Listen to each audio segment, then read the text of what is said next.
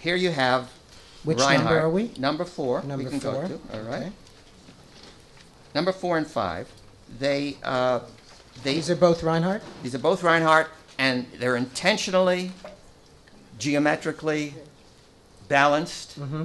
The color that you see on this paper is even more apparent than when you see it in person.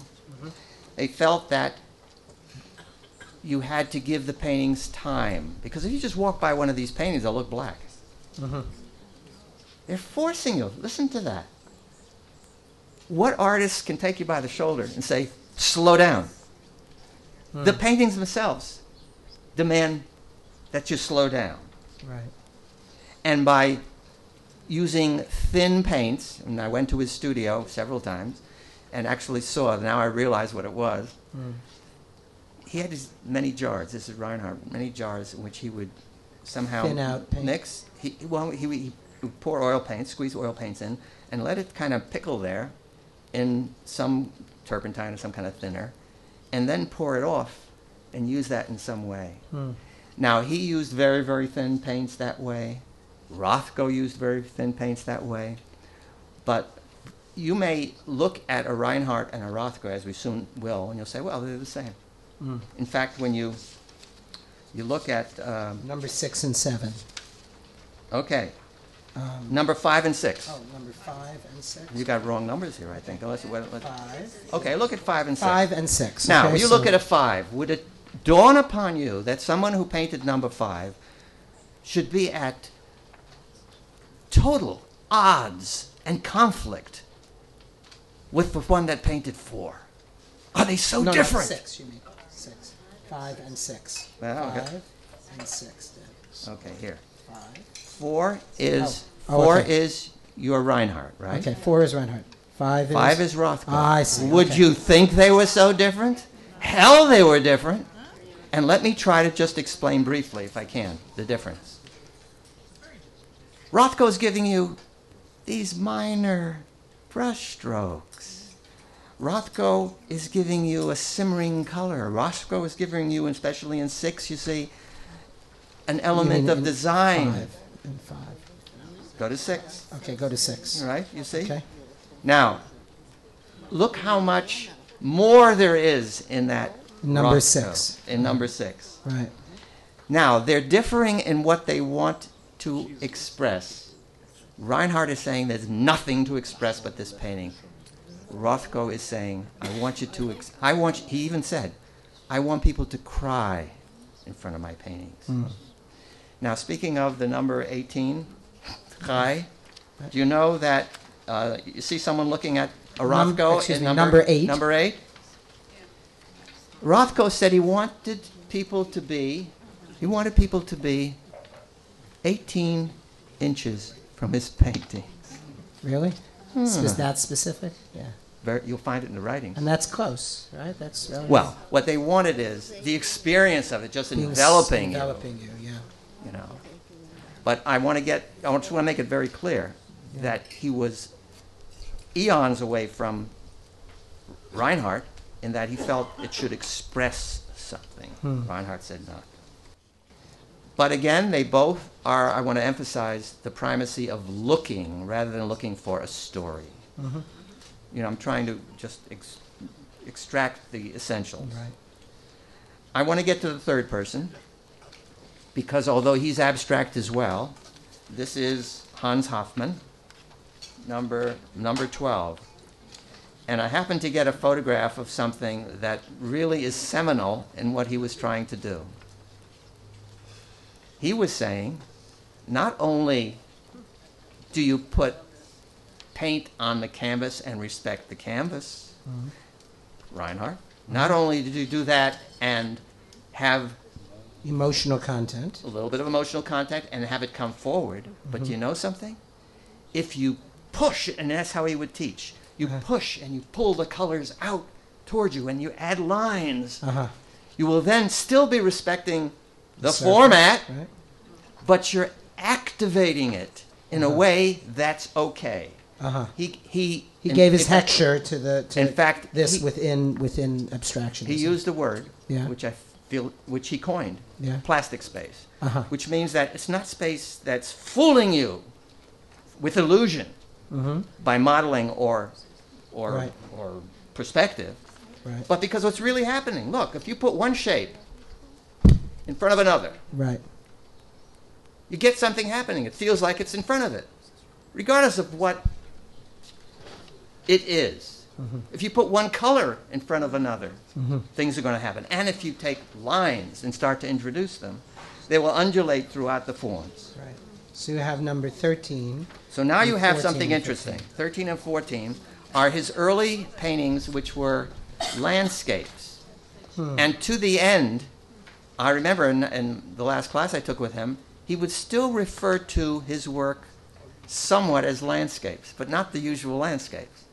But what was happening in the landscape? Like you look, I'm looking out. You're not. looking out. There's something in front, and there's space in between, and there's a line coming here, and there's colors coming forward. There's that bright orange flower, and the physical attributes of what you see in the landscape. Hmm. Those he would be able to express in his paintings through what he called the plasticity of the color, hmm. the plastic space. So So you- see two landscapes, and then you see on number 15, yeah, a totally abstract painting of his, which he still considers to be landscape space, but you don't see A landscape. any trees anymore. Uh-huh. And I also threw in a number 16 because to all these people, scale was very important. Oh, wow. I mean, when They're you stand in front of something and it's that size, now what when you say wow, you know what that means? That means physically this thing is affecting me. That's what they want. Right. They want you to feel it physically, not say that's an eyebrow, therefore, you know, so and so. It's a nice cow, right? Yes. Right. So, Okay. uh-huh. so, Dad, so these three guys with their very different approaches, and I think you charted them uh, evolutionarily very nicely. I'd like to talk in our remaining time, we have about 10 or 15 minutes left, that's um, about your own art and your relationship, um, the relationship between it and the, and your predecessors, and then we'll maybe open up the floor because Yep. I'm sure people have um, questions about the relationship between the beginning of our talk and uh, the present Okay. place where we are. So a So what I- caveat first of all, um, we're showing slides. They're not so easy to see. Detail will be difficult. We'll um, but we're going to get out of the way so you can see them. And uh, everybody should stand up and stretch meanwhile and sit back down. Okay. Oh, that's backwards. Okay. Um, so we're going to talk a little bit about, uh, Dad, I'd like you to talk a little bit about your art and its relationship to your predecessors. Um, I've been asked to move back, but I'm now in the sun, so uh, I don't know how long. I don't. Maybe perhaps you could move. That would be. Thank you. Um, relationship to your predecessors, and also a fundamental question somebody asked: What got you involved in art? And you're shrugging your so- shoulders. I can't answer that except to say that there's evidence of my uh, very early interest in it. You know what a Gemara is? Big The volume of Talmud, right? But these were student Gemaras Right. from the age of uh, eight all the way through, you know, 17. Right. If you, if uh, in my sister's attic are six or eight of these, and in all of the margins, in addition to the Rashi and the Tosafot and all the elaborate explanations of the Talmud, are my cartoons. So you always had it in you, basically, and maybe Right. you got it from Zadie Mayer. Okay, let's talk about this art, some of which is very difficult to see. So, okay. Basically, what you're not seeing is real color, or it's very hard to show. I selected from a great archive, a, a large archive, those images that I think have something to do with what we talked about before. So, in relation to being um, affected by these three people, here what you cannot see, so I'll have to describe, is a charcoal drawing. Uh, it's got nuanced charcoal uh, panels, and there's a white line going through it. You can see the influence of wanting to stay within the format, and also the Hans Hofmann idea of a line magically undulating through and out of but in my own way of doing it. Next, please. Can hardly see this, too bad. But um, here is a an etching, monoprint and etching, in which the glowing areas on the top and in the bottom were evidently influenced by Rothko, perhaps. Uh, it's a dark picture, but it glows. And it's, I said, it's very hard to see in this light. Now, uh, someone asked me about the Jewish content in art. I don't know. I can't answer for it. But in a lot of the early pictures, there is a presence. Hmm. There's this magical presence up there somewhere. Numinous, we call it in the study of religion. That is, you know, it's it's it's there and it's overwhelming, but it's it's it sort of colors the whole enterprise. And there's also, you know, um, Gilui and Nistar, That is revealed and concealed, right? that a lot of my work has to do with that. It has to do with, you know, subtleties. It's there and yet it's not there. Mm. And this is a, this is a, a concept. Okay? Next one. No, the other Oh. way, please. Okay, I want to stop here for a minute because this gives you a little bit about the era. Okay, so it's um, 1970 ab- approximately. I'm in my loft in what now is called uh, Fancy Tribeca. Then it was just, uh, Sweatshops. no, actually cheese factories, and, Right. and uh, it, it was called Washington Market. Uh, friend of mine, we, uh, 12 of us bought a building. Uh, this was after Soho uh, became what it was, and artists were looking for even cheaper places and larger spaces. Uh, 12 of us bought a building right on Hudson Street, Corner Beach. And one of my neighbors was César Paternosto, whom Mark, I think, met when he was very young. Yeah, sure. And he was in the midst of writing a book uh, with uh, a critic from the Times, Lucy Lippard, if any of you can remember that long. And uh, okay, so I get a telephone call. I'm out to teach the next day. I was teaching at Brooklyn at that time or at SVA. And uh, hi, Yale. Um, I'm here with a friend from Europe, and um, we, we, you know, we're, we're at Ken's. Ken's, uh, what is it? Bar and Grill. Bar and Grill on on on. Uh, on It was Barringer. right? Yeah, on, On Bro- um, Broome Broome Street. Street, right. and we were going to visit César, and I forgot that he's back in South America. I'd like to show him, you know, you're an artist, uh, you're close by. I said, yeah, come over. As I said, I was I was teaching, and I was I was about to go to sleep. I cleaned up a little bit, and they here they walk in the door, both of them. And this gives you a sense of something that could happen only in that era. Today, it's a totally different art world. So he's looking over the work and looking over the pastels, and as I was telling a gentleman here about the pastels that I did not want, want to work directly into the the paper. I'd use marble dust underneath and fix it, and then the colors would come forward. It was kind of magical looking pastels. And uh, he's talking about my technique, and then he says, "Well, you know," he starts to segue into we could, we could do this with the serigraph, and I'm thinking, well, what the hell is he talking about? We, I, I'm telling him what I'm doing, and he's saying we could. Well, it turns out that this guy was, who was brought by Lucy Lippard to look at my work, was one of the one, if not the primary publishers and printers of art for artists that are incredibly known throughout the world. I mean, we're talking about you know Rauschenberg and Alex Katz and, and Richard Estes and all that. He he, and there he was. You know, I didn't even know he was there. Long story short, went to Germany, Stuttgart, worked with his technicians, and we produced our first print. The technician, by the way, was Gepke. Now, Gepke thought I was communicating to him in German. I didn't know German. He thought I was speaking German with the strange little inflections and accents. So I spent the last in the last in about 12 years we ended up doing several editions and marketing them, and I worked with him. But the uh, the way the artwork world worked at that time, some of you were interested in that, was that Domberger was his name, Domberger Editions, would not only print for the artists, but because of his reputation, would get the prints into the highest level of galleries in New York. And the highest level was Pace, Pace Editions in New York.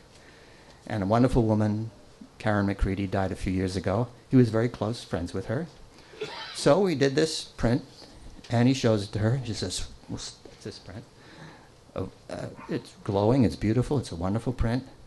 But, uh, you know, I can't show one print. You've got to show at least a few so that there is a portfolio. There's, you know, that's what you do professionally. Long story short, I ended up in the next 12 years going to Germany every other year, sometimes every year, and printing with Gepke. uh, so, at, so, in essence, this leads to many other things that led to many other things. Because being at Pace, I, I mean, I'll give you one, just one example.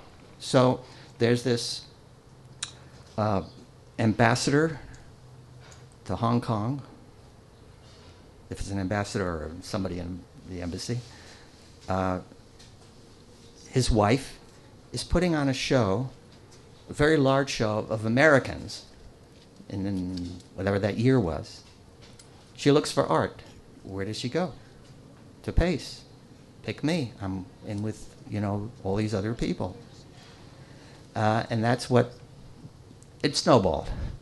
Went from there. That could not happen today. Next. Just some more examples that uh, have obvious influences. You can ask questions if you want. Now, here, what you can't see is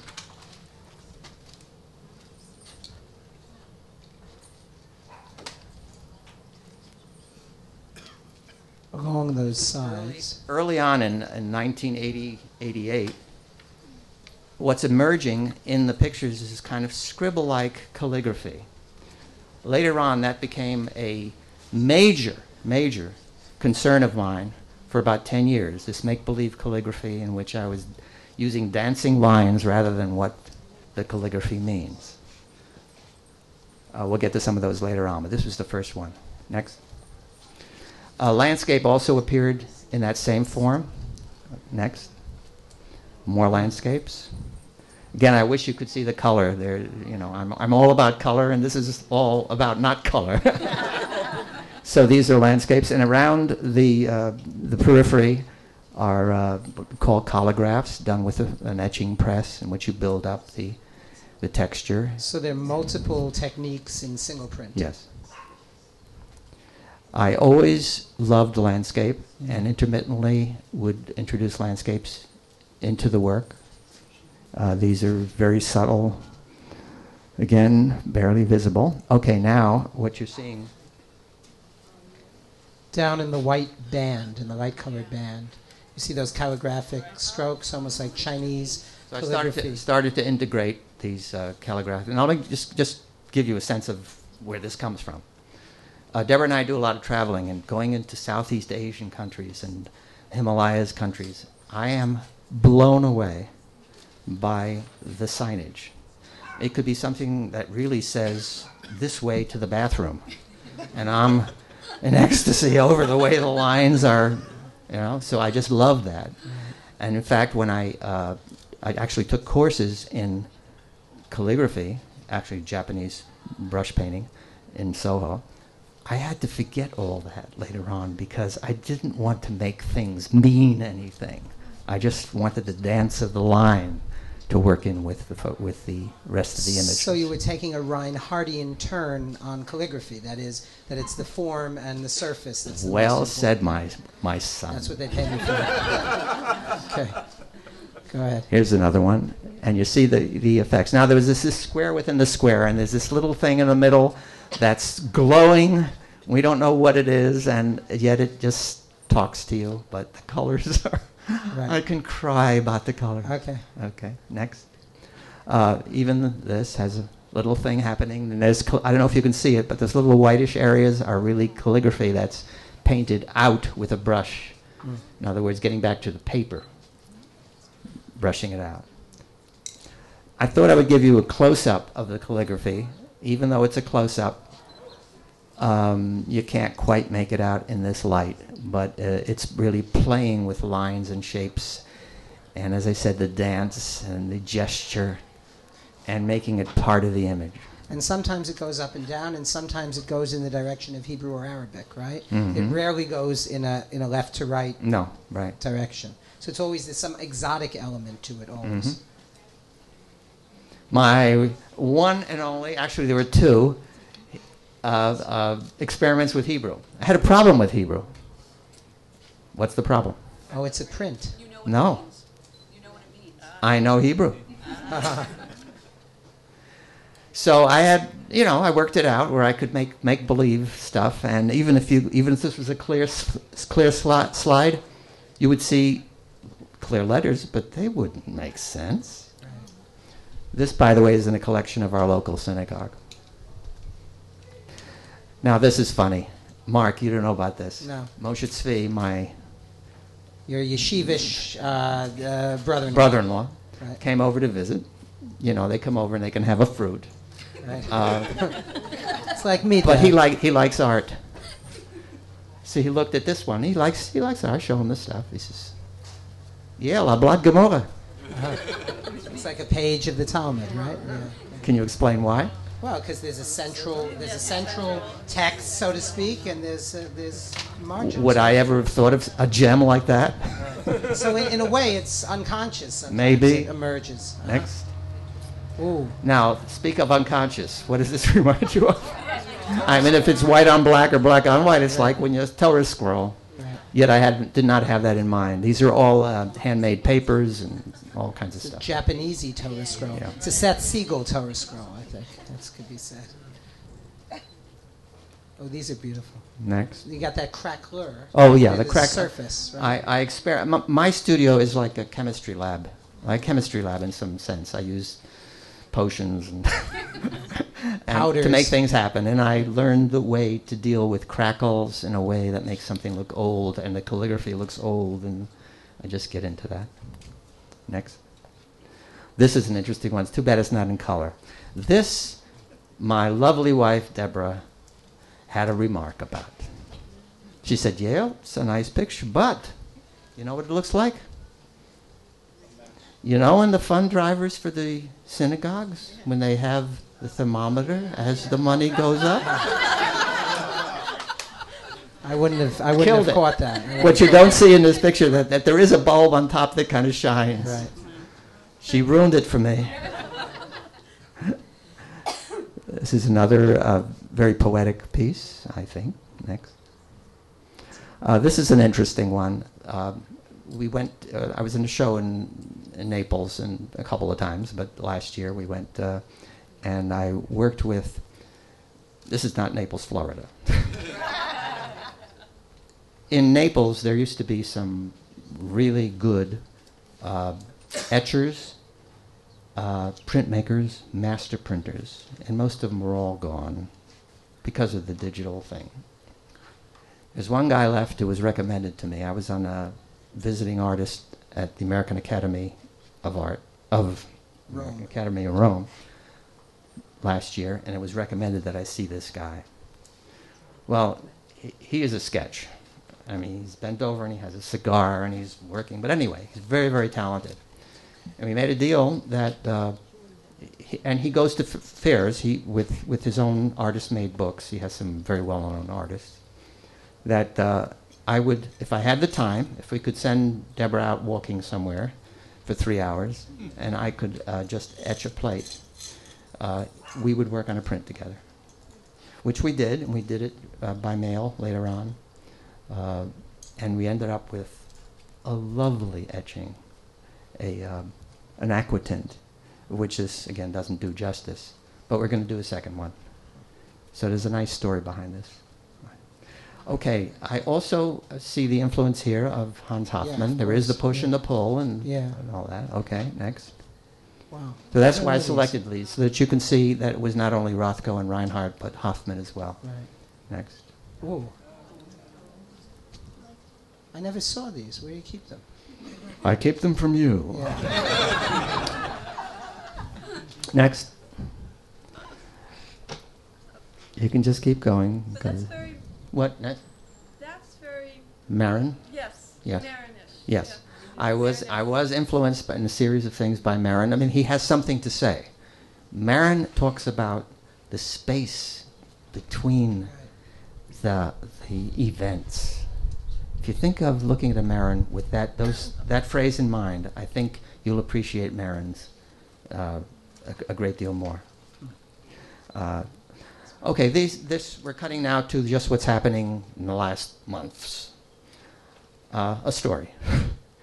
Deborah and I decided we had enough of the winters in uh, upstate Woodstock, the snows, and uh, we made it happen that we were in uh, Miami for three months. So, of course, I thought I would just go down the street from where we are and find a place, rent a studio, and continue working. I can't be without a studio for three, four months sometime.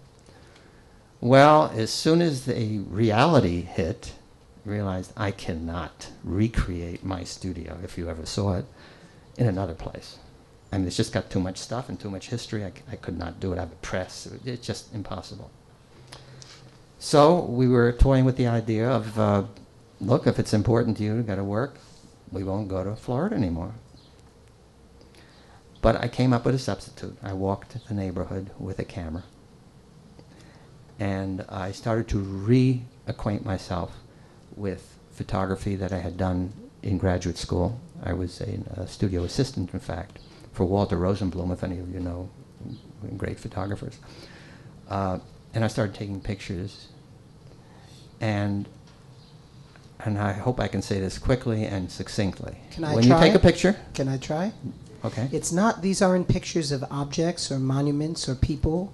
They're pictures, again, in a Reinhardtian sense, of elements of design that occur within other contexts. So it's as if I framed, you know, this and it became an abstraction in and of itself. And then you juxtapose those abstractions with others and you come up with these collages that are, they're not recognizable things in and of themselves, but they are, they respect the planes and they respect Okay. the details. Well, well said. And I'll, I'll build on that just a little bit, just to get more personal in a way. Uh, everybody's a photographer, which is good. And some people can take very good pictures. And even when you look at a wonderful picture in a museum and it belongs to be there, you, it belongs there. It's a wonderful picture. It's one picture. When you see a picture in relation to something else, something happens in the mind, and you start to make associations visually and psychologically about them. So uh, I learned that in a practical way. I had a photograph on my work table, and I had some colored swatches of things I was doing, and one happened to just bump up against a photograph. This was a photograph of beans, okay? And it was a nice photograph of beans. It was taken in India. It was very colorful. As soon as this colored, brush-stroked piece of paper came in contact with it, it was something. It was something else. Hmm. Uh, if you have one picture and you put it in relation to another picture, if you make sure it doesn't make sense, because making sense is corny. I mean, when I'm going to put a picture of somebody like this next to somebody like that, no. It starts to take on its own reality. So these new ones, as Mark pointed out, have to do with the way it's fitting on the page and the design, but also think of this have an archive of thousands of photographs, okay? To make a shidduch between one and the other, and imagine they're going to work together in a strange way, is an interesting endeavor. And here are some of the results you'll see. Okay, next. Now, for example, just to see what they are, okay? The little flickering things are, uh, uh, there were oil cans that were in a recycle uh, facility in Mumbai. There's a doorway, which looks like a doorway, but it's really just a painting in Naples of a figure. There's a staircase in a hotel in Miami. And there's Deborah's mother's hallway in Queens. Now, these have nothing to do with each other, and that's the point. But the colors and the elements, the shininess, right? They all relate, uh, and they and it makes the whole thing pulls the whole thing together. Can we see some more? I didn't want to stay just to the rectangle, so there you have on the bottom a bus that's empty because I got on the first stop. You're looking It's hard at, to say. at a tour bus. So let's just enjoy them for the Okay. juxtaposition of elements. You don't have to explain what each is. Well, uh, let me explain. Let me show you this. Um, the first layer. Let's go from the top. The first layer is just uh, in, in Rome. A lot of the outer the outer doors are calligraphied and stuff. Okay. Uh, then you get in the inner part of the uh, verticals. Those are sewing machines. See the sewing machines? Oh, Yes. yeah, he's showing. He's using the arrow. Oh, those, yes. Mel Malkoff, master of the mouse. Thank you, Mel. Okay. And then you have uh, Mouses are mice. You have Mice. doorways, and then you have in the middle something in a temple in India, and then you have uh, whatever. They're just from all over. So here's what's happening in one image. By the way, these are good question. Most people look at this and they say, "Oh, you took a lot of pictures, you pushed a couple of buttons, and you have what's called a digital collage. collage." Uh-uh. These are individual photographs cut out by this hand, and I have the cuts to show it, pasted next to each other so that you actually see the texture of one next to the other. And the whole thing is on Arches 300 pound uh, Arches uh, cover paper, a handmade paper from, from France. So the whole thing is, is, is, is a lot different than when you see a digital collaged piece. They're like 24 by 26, maybe? Are they that big? Yeah, they're about that Yeah. size, be 30 inches. It's a final example. I Now, the lady, for example, in the middle, that's a, s- that's a sculpture in a uh, in a room in the Metropolitan Museum that nobody visits. It's the Empress Julia Flavia. Everybody knows that. Yeah, really? God. See that? But nobody is ever there when I'm there. It's some kind of a 18th century, you know, they, they don't go there. In the middle of the, those, the black, it's a Jain temple in India. And uh, then there's some other Indian things, but that's all put together in that form. Or next. Mm. Now the blue in the middle. You, oh, let's see. I wish we could point. Okay, starting from the middle out. You see that bird? Yeah. You'd never expect that that bird is on Broadway in Manhattan, and 83rd Street or so, Wow. because nobody looks up Right. except the crazy artist. It's there. The tourists, right. Well, there's no tourists in that area because there's nothing touristable. uh, there's a uh, around it is uh, washed up from the beach in Miami, uh, some kind of a seaweed. Around that is a Harley Davidson insignia, and around that, those are the uh, uh, just some of the stuff you find on the walls in San Francisco. Mm. So this is an example. You get something that is in one image that could be a thousand miles apart from the other. It could be hundreds of years apart from the other. It could be totally different ideas from the other. And you marry them. What a shidduch. Right. Well, Dad, I think that you've effectively demonstrated, and here's one last that's sort of African looking. That hall, Deborah's mother's hall, appears again here. um, I think you've um, effectively demonstrated uh, the marriage between all the elements that went into what makes you an artist today. And I think that people at this point probably have some questions. So thank you very, very much. Thank you. And um, we can. I will field the questions if you want to come forward a little bit. Um, we'll take some questions just very briefly. Uh, yes, Tara. Please, please explain the connection to my name is Asher Lev. Please explain the connection to. Well, I can explain that. Um, um, uncle, who was uh, Chaim Potok, turns out that it really is a story of my father. People have said it's Chaim Soutine, it's other people, but it wasn't that that Potok knew uh, dad. It was just that he'd heard this story. It was in circulation in Chabad. Nowadays, Chabad is so funky, right, that everybody's an artist in Chabad. But most Chabad artists are, are painting, dancing Hasidim, right, which is, uh, which is something different than we see here. Uh, uh, next question. Who painted crucifixion? Not him. Uh, Asher Lev. Asher Lev in the book. My name is Asher Lev. All right. Yes. Um, you, know, you, you said that uh, there was some, uh, you know, influence um, of, you know, of pages of Talmud. Things look like pages of Talmud. There seem to be actually a number of those. And um, uh, does your interest in the, the type of um, uh, layout and, and um, com- composition of the art that that uh, you and some of the other artists that you worked with did, um, do you think that, uh, because several of them were Jewish, do you think that that maybe, that, that layout of the page kind of uh, inspired them? Okay, so Uh, to repeat, so we can we can hear it on the on the podcast. Is there an influence in the shape of the page of Talmud uh, in the art of uh, these Jewish immigrant artists and my father's art? Okay, the first thing is two of the, at least two of the, the immigrant artists were totally uninterested in Judaism.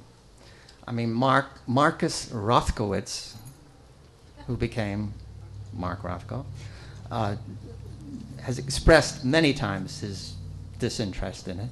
Reinhardt, from the day one, never did. So I don't think that that had an influence, but who knows? As far as my work is concerned, if it had an influence, it's subliminal.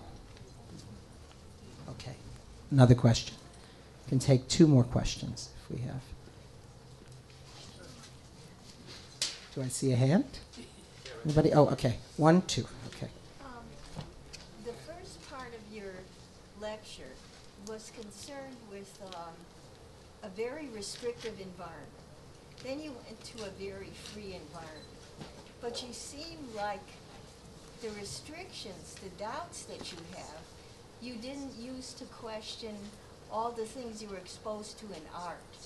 And I wonder how you are reconciling the two parts of the talk that you were uh, speaking about. It, they just seem so different in how you were as a person reacting to them. Okay, so the disparateness between being in a very restrictive environment and coming out of it, and the fact that you seem to accept what was taught you in art school, even though that had its own boundaries and restrictions. Oh, I'm constantly questioning. I'm constantly questioning. I don't. If your if your question implies that I'm just buying everything, absolutely not. Uh, I, I feel totally free, especially at this time in my life. I told a woman earlier who was a gallerist. I don't know if she's still here. That when I was younger, uh, the galleries kind of insisted that I follow a particular style whatever that was, to have a portfolio of several in one. That, that w- went against my grain because I'm curious. I see something or I hear something, I want to try it. Okay, so there is there's Now- there's a continuing strand, you would say, of inquisitiveness Yes. on both both parts. Yes, Naomi. Do you, do you find that um, trying to maintain your authentic artistic voice and experimenting uh, with different forms is very much like putting the, the Handkerchief in the pocket. in the pocket and and having that tension? Smart question, as usual. Thanks. Sometimes, in fact, frequently, it feels like I'm, when I'm working, the best work comes when I'm working on the edge, when I don't know how it's going to come out. In fact, that's one of the criteria why I am interested in working at this point in my life. How is it going to come out? What if I. Da, da, da. And what if I. Maybe if I. Right. I could only, you know, try it, throw it out if it's not good. I'm not Uh-huh. concerned. Dad, I want to thank you for teaching me how to live on the edge. It's something that I try to do in every day and in every way. And I think that for all of us, um, uh, all us, our patrons and followers and, and appreciators of the Community Scholars Program, it's been a great pleasure to have you here, and uh, for me, a great honor to be able to be in conversation with you. So. Thank you.